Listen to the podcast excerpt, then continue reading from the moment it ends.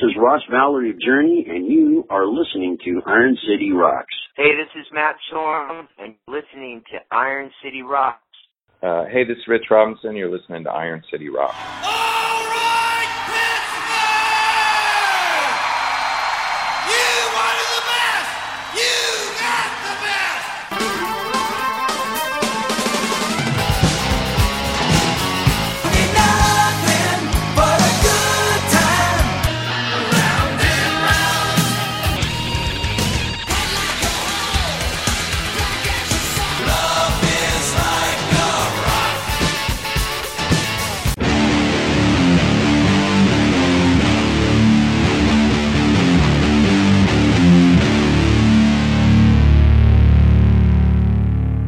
Hello and welcome to episode 312 of the Iron City Rocks podcast, coming to you from the Iron City of Pittsburgh, Pennsylvania, where we bring you the best rock, hard rock, heavy metal, blues talk on the net.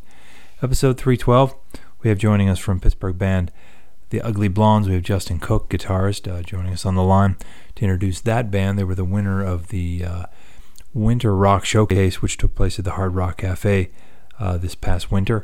So we want to bring them on and introduce them to the world. Also, we have coming to the Hard Rock Cafe on August 16th, Rich Robinson, whose name you probably recall from the Black Crowes, guitarist. He will be joining us in just a little while to talk about his new album, Flux, as well as his touring plans. So first, we're going to get into the interview with Justin Cook of the band The Ugly Blondes. So here's a taste of The Ugly Blondes. We'll get right into that interview.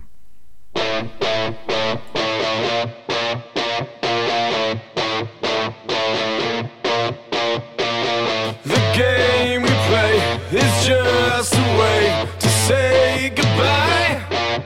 The bottom of the ocean's where we'll go to die.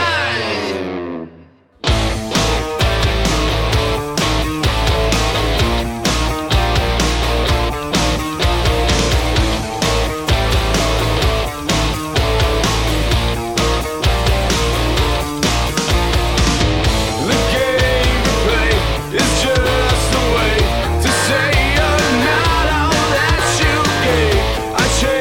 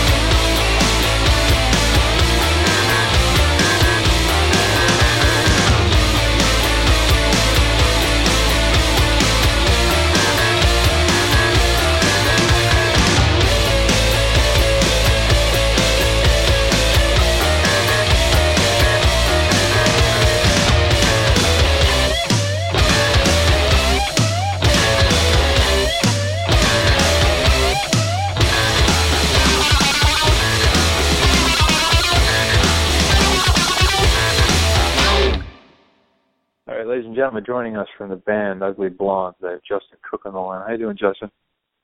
Good. How you doing, John? Doing very well. You guys were the winner of the Winter Rock Showcase this past winter at the Hard Rock Cafe. So congratulations. Obviously, that thank you very much. Thank you. We were very excited. An up-and-coming band from Western Pennsylvania, for those not familiar. Wanted to have an opportunity to have you guys come on the show, talk a little bit about the band, introduce not only to our Western Pennsylvania audience, obviously, but the worldwide audience.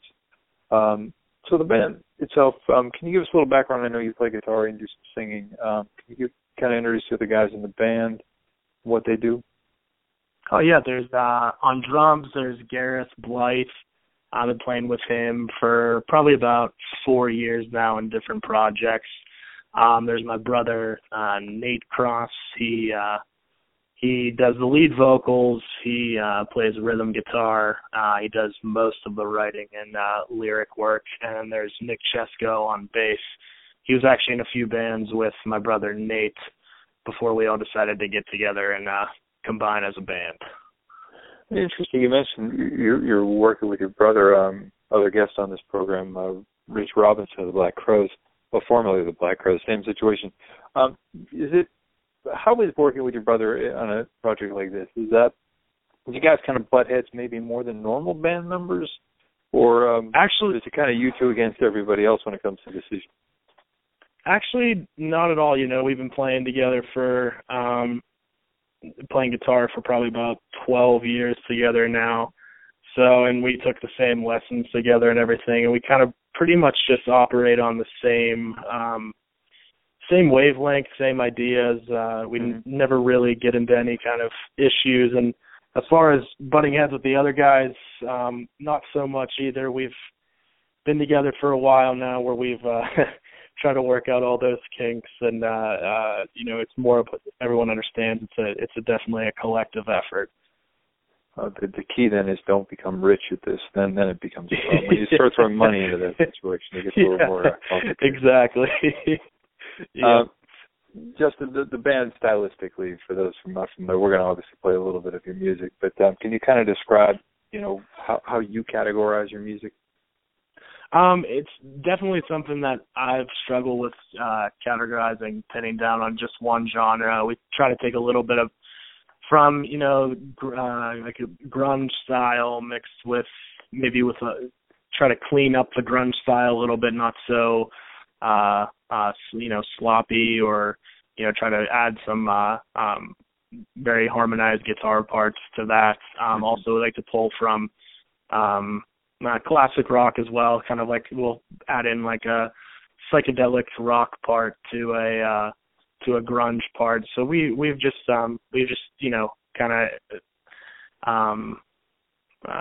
categorized it just as alternative rock, and then however anybody wants to compare us to, we're definitely open to that, because we think if we get comparisons from somebody, then we're making them think about music. So excellent, yeah. And that's interesting. The alt rock is probably a good label, because I know with metal, especially, there's so many different genres of metal. People can kind of pigeonhole. If people don't like a doom band, for example, if someone else comes out and says they're a doom band, then you're immediately going to dismiss them. So. Probably right. Wise. Now, your album, The Golden Days, just about a year old now. Am I correct? That is your most recent. Yes, that's correct? our last album. Yeah.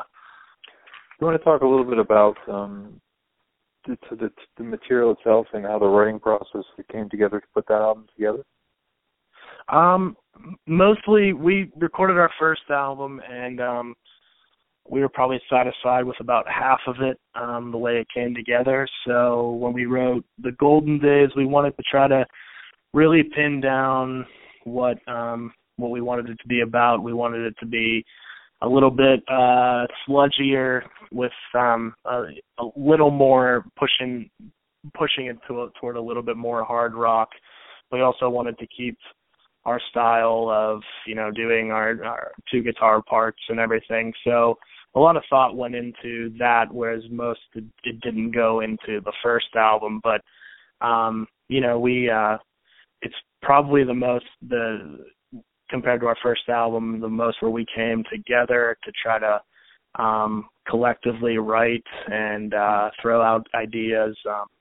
Like the one song, Fortune, on it, everybody kind of wrote their own part to it and came together as one, and then, the song just kind of came together. So that's how we wanted it to be, and that's how it came together. And it took us about 8 months to write, and we were really happy with the ending project. Now, when you went into the studio, were these songs that you had been playing out prior to this, or were these songs that were kind of written specifically for the album and kind of put away on the shelf until you got into the studio? I'd say we had about half of them played, written, and we were playing them out live before going into the studio.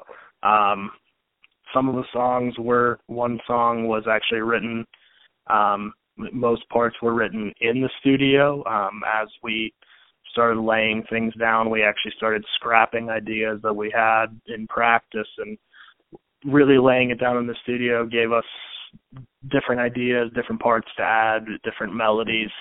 So that's how that kind of worked out for us. Now, as a band, I mean, it's always kind of tricky. Is it, a young, unsigned, band? It was, a lot of times I'm sure you're playing to band people who are kind of unfamiliar with the material. It's maybe easier to slide in a new song because people don't have your set list memorized, for example. But it's sometimes a little tougher to work on arrangements. Do you guys do in your live set, do you do cover material at this point, or are you strictly kind of sticking to your own material? It's rare that we'll do a cover song. Like when we played the Rock Showcase Finals, they kind of required us to do one. And we played a David Bowie song, Suffragette City.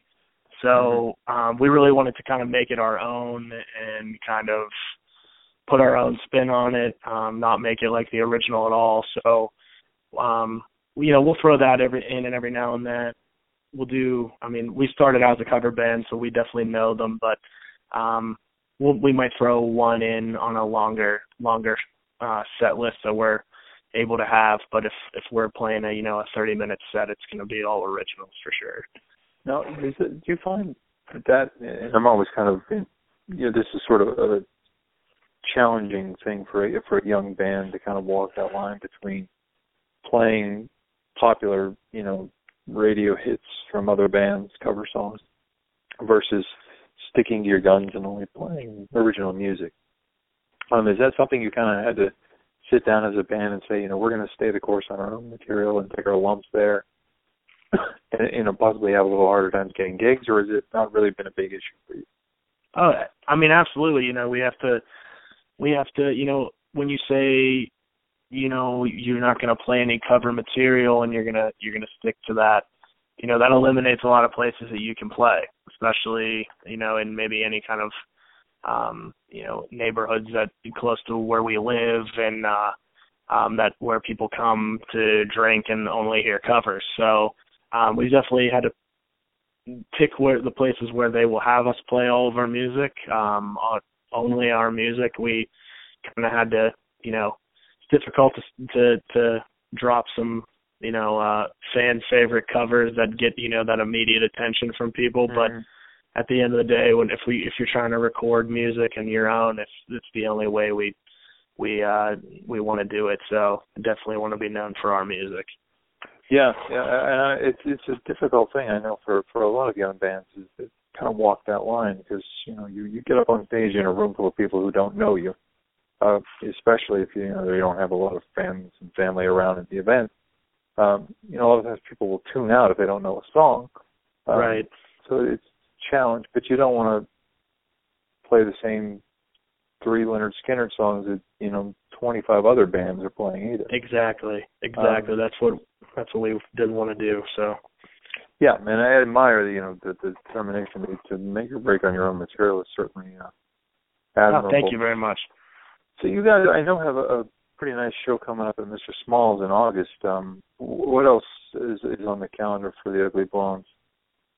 We're doing a Mr. Smalls show is definitely big for us. We're doing a show with a couple good bands, Easy Roscoe from Nashville and our buddies from Pittsburgh, Blackbird Bullet, and Club Cafe on August 20th. We just locked down a show at the end of September at Black Forge Coffee House. That's definitely a new place for us that we haven't played at yet, so we're excited. We just played the two festivals in Pittsburgh, Deutschtown Music Festival and Layer Kick in June and July. So that was a lot of fun. Those were great events set up by everybody, and it was great to meet other bands and stuff. So, you know, we're trying to book some more for the future. So. Awesome. Again, I want to congratulate you guys on winning the showcase. Got a great album that's available. As far as internet presence, is the Bandcamp website probably where you would direct folks to, or do you have Bandcamp / Ugly Blondes. We're on Facebook. You can access our music there. We're also on Spotify, iTunes, SoundCloud, Amazon, every outlet pretty much. So every outlet that'll take your material and sell it to other people and not give you much money for it. Yeah. I think a Spotify play we get a penny. So, hey, that's that's more than YouTube will give you probably. Exactly. Justin, it's been a pleasure. I wish you guys all the best, and let us know how you're doing in the future, man. All right, John, I appreciate it. Thanks for having me on. All right, John, thank you to Justin for coming on and talking to us about the Ugly Blondes. Again, you can find their information on the Bandcamp website, or if you go to ironcityrocks.com and go to the show notes for episode 312, we'll have a link to their site as well. Check them out. They'll be doing a bunch of shows in Western Pennsylvania. And speaking of Western Pennsylvania, as I mentioned at the top of the show, Rich Robinson, formerly of the Black Crowes, will be coming in and doing a show August 16th at the Hard Rock Cafe. Now, I have had an opportunity to listen to the album Flux, which is available now. The album is a very eclectic mix of different kinds of beats and some acoustic music, very spiritual music, kind of roots rock. So we're going to play a track. This song was probably one of my favorites on the album. It's called Music That Will Lift Me. This is Rich Robinson from the album Flux. I'm going to go into the interview.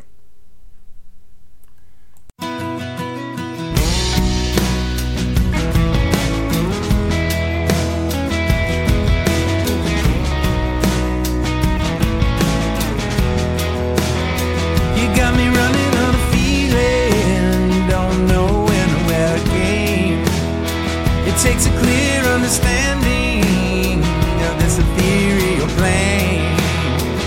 As I look ahead and wonder what's left to feel, I'm sick and tired of all the waiting, the next turn of the wheel. There's a music that left me about the pain I feel. And is it any wonder?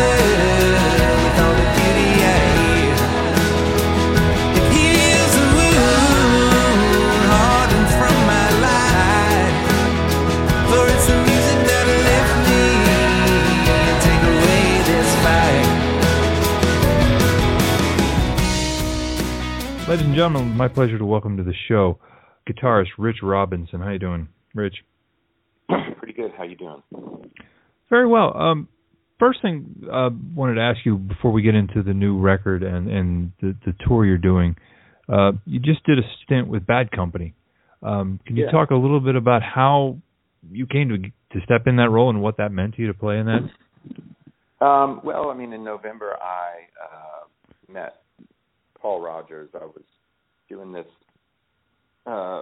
event for Jimmy Page. We were honoring Jimmy and his music in Seattle, and there's a lot of people there that kind of, that came up and offered their, support. And it was me and Duff McKagan and Kim Thayil from Soundgarden and Jerry Cantrell and who else? Chris Novoselic was there, and also Rick Nielsen. So, you know, it was a really cool, even Eddie Van Halen sent like a message to him, and mm-hmm.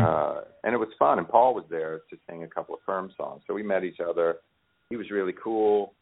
He asked me to play on a couple of his, you know, on the Firm songs. I did. I got up and played, and it was great. You know, it was really cool.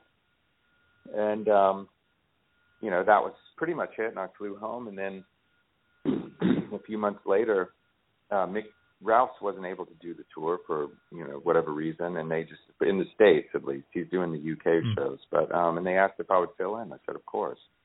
You know, I grew up listening to Bad Company on the radio. Those songs were pretty much everywhere, you know. And I was also a huge Free fan. So to be able to play with Simon and Paul was really cool. Yeah. Now, you and I are not that different in age, and you know, I remember thinking this when you guys did the album with Jimmy Page more years ago than I'd like to remember at this point. But do you still get Star Trek? You mentioned you were with Duff McKagan and some people who are contemporaries of yours from, you know, the late 80s, early 90s. But when you go back to these guys who were so influential in the 60s and the 70s, who were, you know, the guys you listened to when you were in high school, do you still get a trip out of that? Yeah, I mean, I guess. I mean, I don't know. Jimmy, when he came and played with us, was really more like a friend than anything. I mean, we got along really well. He was, you know, really cool. We, you know, talked about music, and it was more like, it was almost like being in the band with him. You know what I mean? Right. I mean, and he really was in our band for a long time, and so you know, for a year, like, we toured and played Zeppelin and played Crow songs, and it was really cool. And so maybe because we spent so much time together, it just felt pretty natural, and it was never like any kind of like fan thing. But it was really cool, like, you know, to look over and watch Jimmy, you know, listen to him play Black Crowes songs. I mean, that was like something for me that was like, you know, pretty amazing. I was like, damn, you know, you know, to have him play on my songs, these songs that I wrote when I was a teenager, you know, some of them, and just pretty amazing stuff. So, I mean, those things are amazing.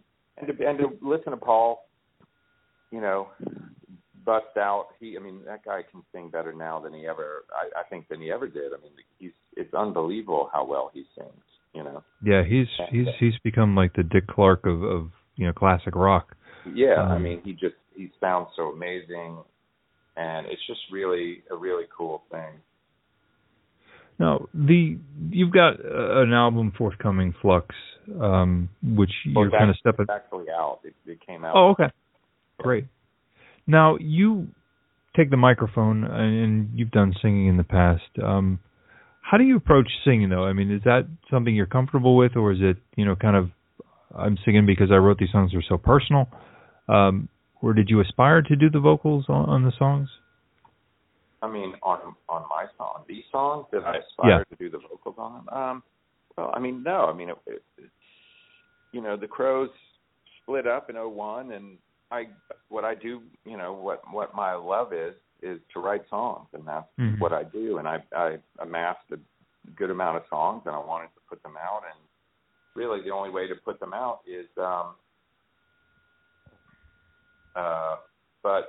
I mean, the only way that, you know, I could kind of watch these songs come to fruition is to sing them myself. And so I just started, you know, and also to really bring that second half of that song in that I'd never really done. I mean, I always wrote the music in the Crowes, and Chris wrote the lyrics, and so to be able to write the whole song was really interesting to me. And so, but I never I never like had some sort of sit down moment where like I'm going to be in a band or I'm going to be the vocalist. I never thought like that. I just did it, and that's just how it was. Now, when you were doing these songs, obviously you're writing and arranging and specifically the vocal melodies. Did you get involved with melodies with the Crowes, or was that something you let Rich or Chris, I'm sorry, handle? Well, I mean, musically, with the Crowes, I would write and arrange, you know, the songs with my brother, and I would come up with some melodies, and he would come up with the majority of the melodies, and that's how it was. But musically, you know, I always would sing a few things and kind of have ideas, but, you know, for the first time, the new thing that started in 2003 when I did my first solo record, because this one's my fourth one, plus two EPs that I made. You know, in 2003 when I started this, I really started, you know, just the jump was more just into lyrics and singing, right. And that was really the only jump. Now, when you perform live, and on a lot of these tracks, you know, you're the sole guitar player on these. Is just you live on guitar now, or do you take another guitarist out with you? No, I have another guitar player out with us on this run. His name's Nico Baraciotua, and he's from Argentina. He's a really cool guy. He's a great guitar player. And so, yeah, this run, he's out with us, you know, to handle stuff when I go to take a lead. He'll kind of... that was the point of my question. You know, when you're on the mic all the time, it's a whole lot different than being able to kind of, you know, just be there for the chorus sort of thing, you know. Yeah, exactly. The musical direction of this album, you've got a lot of different flavors and beats and things like that. Were these tracks in particular kind of written all in the same point in your life, or are these kind of, you know, bits and pieces of songs you've had over the years? No, I mean, they're all pretty new songs. I mean, the only one that was brought from the last record was the last song. It's called Sleepwalker, and I recorded it for the Ceaseless site, but then I didn't finish it. I didn't have time to finish the vocals, so I brought it to this record, and when I put it in the context of everything else, I was able to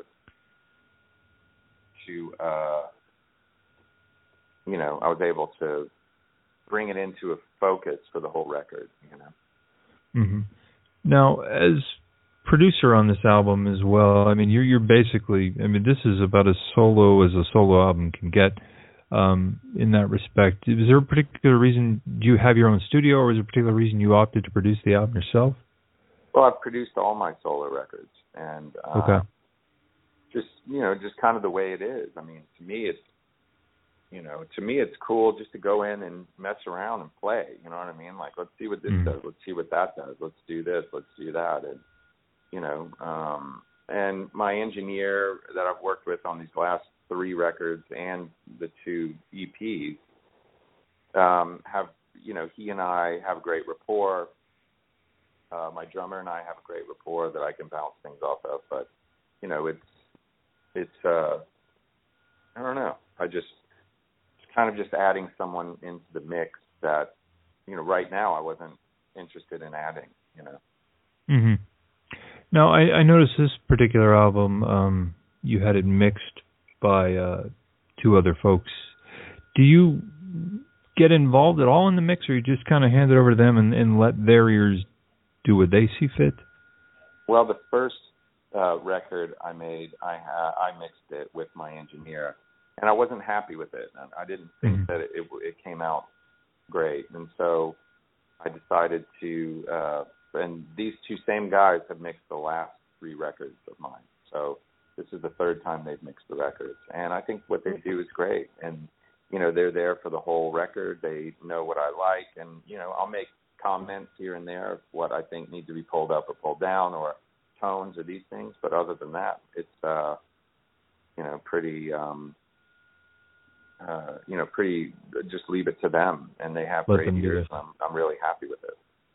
Yeah, I mean, that's certainly something that can make or break a record, and it's always interesting to, you know, to hear about that, because I don't think a lot of people think about the mixing. You just assume you record it, you lay it all to tape it or digital or whatever and put it out on a CD, but there's a lot that goes into the mastering even that'll affect the sound overall. One of the things I noticed on your website, you've got a very interesting art collection.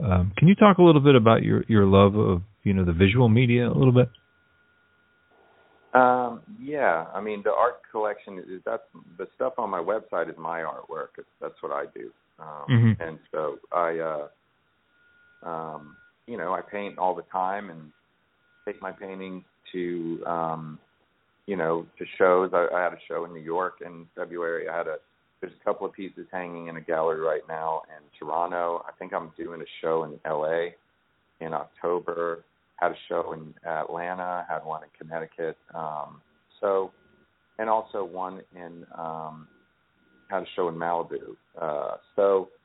Yeah, it's cool. You know, it's something that I've been doing for like 23 years now, just really, you know, it's a great creative outlet, you know, just to get in there and paint and do something a little bit different, and just kind of, it's more exploration, you know, it's really like you just get out there and for me, just to discover different ways of painting and different shapes and colors and all these different things. It's just using another part of the brain. Yeah, and do you find that is somewhat of like a stress relieving type of thing? I mean, with the amount of traveling you have to do as a musician in your life, and the dealings with business aspects, I'm sure that's quite stressful. Is this somewhat of a relaxation thing as well? Yeah, it is. I mean, I would say so. Yeah, I mean, because there's no traveling, there's no people, there's nothing involved other than just you and this canvas and just kind of seeing where it goes, and that's a really cool thing for me. Yeah. Now, as far as a live show, what can folks expect from Rich Robinson's show? Is it just material from the albums and EPs? Do you mix in any of the old Crows material in there? I mean, I might play a Crow song here or there, but it's mainly songs from my records, you know, and we'll do some covers, and we change the set list every night, and, you know, just get in there and do it. And, you know, I just believe in really playing music, just getting up there playing music. You know, there's no pyro, there's no like big show. It's, you know, we get up there and we're a band and we're playing, and it's, and on that level, that's what we do and that's what we care about, and we all love it. And, you know, and the thing is that us and people who come to see it, I mean, there's an experience that we're all sharing. You know, we all may be sharing it from, you know, different parts of the room, but we're all sharing the same experience, and that's a really cool thing. And we're growing, where more and more people are coming out and they're getting into it, and they're seeing these different things, and they're really getting there, and that's just such an amazing element of it, you know. Yeah, and it's great to hear, you know, in this modern era of music, something as organic as your record is very oddly refreshing. You know, not to hear, you know, sequencers and auto-tune and drum machines and all kinds of things like that. It's it's pretty crazy sometimes how that gets. You know, it sucks all the humanity out of music, and music is inherently human. You know, it's created by humans for humans, and should speed up a little bit, should slow down a little bit, should you know? I mean, you know, so like I always say, like, you know, John Bonham's kick drum squeaking and you know, is something that brings you into that studio. It's the one little thing. I mean, if someone's like, you know, taking a fucking selfie of themselves or walking around filming the studio, there's nothing that really, you know, you can kind of visualize it, but you're not there. It also takes the mystery away. It takes the romance away. But just to hear little things and little human things within the context, you know, I've always liked music and musicians and bands because they're unique, not because they sound like everyone else. And it's their uniqueness in time, and their uniqueness in pitch, and their uniqueness in phrasing, and their uniqueness in tone that makes me appreciate them for who they are. Once you have these bands that come out, like Nickelback or some of these bands, they all sound the damn same, and everything's quantized, and there's no, you know, and everything, it just sounds like a computer. There's no connection for me to that. There's no, because it doesn't feel, there's nothing joyous about it. There's nothing organic about it. And that's what's a bummer to me. Yeah, no, when you guys, you know, either through the latter part of the Crows or even, you know, your solo material, did you guys use Pro Tools much in your process? I mean, or do you know, unfortunately, as time went on, you know, tape was harder to get. It was also kind of difficult, you know. I mean, we made all of our first records on tape, and it was cool. And all we could do, you know, we get up there, we play, you know, there's 15 minutes on a roll of tape. You know, you do this, and you amass all this tape, and it's really cool, and it's great. But as time went on, tape manufacturer stopped manufacturing tape, and the last record we made on tape was Lions. And then it got to the point where it was just like, look, it's hard to get, incredibly expensive, it's hard to keep somewhere, and we just kind of went through, Pro Tools. And there's ways that you can use Pro Tools as like a tape machine. That's kind of cool. Mm-hmm. You know, you think about it as a tape machine, and you don't use all the other shit that you can use to really all the cut and paste and yeah. But you can, you can use it in this one particular thing, and that's a cool thing, and that's what we did. There's some really good and positive elements about that you can do. There's some things that you can explore. And a friend of mine described it to me as like, it can be a tool or a crutch. Yeah. As a tool, it's a great tool, but as a crutch, you can make people who maybe shouldn't be making records sound like they can make records. But on the flip side, if you use the really positive elements about everything of it, then that's that's a good thing. You use it, and it works, and it's cool, and that's it. Yeah, that's a good point. It's a great tool, but unfortunately, sometimes it's a really great crutch. It's a little too good of a crutch. Yeah. So that's a great point, Rich. But then live, when you go on tour and play, people who can't play, it's quite obvious. And the people who can and the people who know what they're doing, you go in, and it's a cool thing, You can really tell when it counts. Yeah, unfortunately anymore, we see some of these bands, you're not even sure if what you're hearing live is actually live. So man, it's amazing how many people use Pro Tools live. I've never seen anything like it. It's crazy. Yeah. Between that and the fractal type amplifiers, there's so many things that can be done, that make a show almost so perfect that it loses something. Yeah, absolutely. Rich, I want to thank you so much. You're coming into town August 16th at the show in Pittsburgh at the Hard Rock Cafe right down on the river, a beautiful venue. It's going to be a great night of music. We look forward to seeing you out there, man. Cool, man. Thank you. All right, that about wraps it up. I want to thank Rich Robinson for coming on the show, talking to us. Again, his new album, Flux, is available now. Also, Justin from The Ugly Blondes, their album is available now as well. If you go to Iron City Rocks and click on the episode 312, we'll have links to all that information. While you're there, you can check out the concert calendars for the area. You can contact us. Links to our social media pages, which are Facebook, Iron City Rocks, Twitter, / Iron City Rocks, YouTube, Instagram, etc. I'd love to hear from everyone. IronCityRocks@gmail.com. And until next time, we thank you for listening.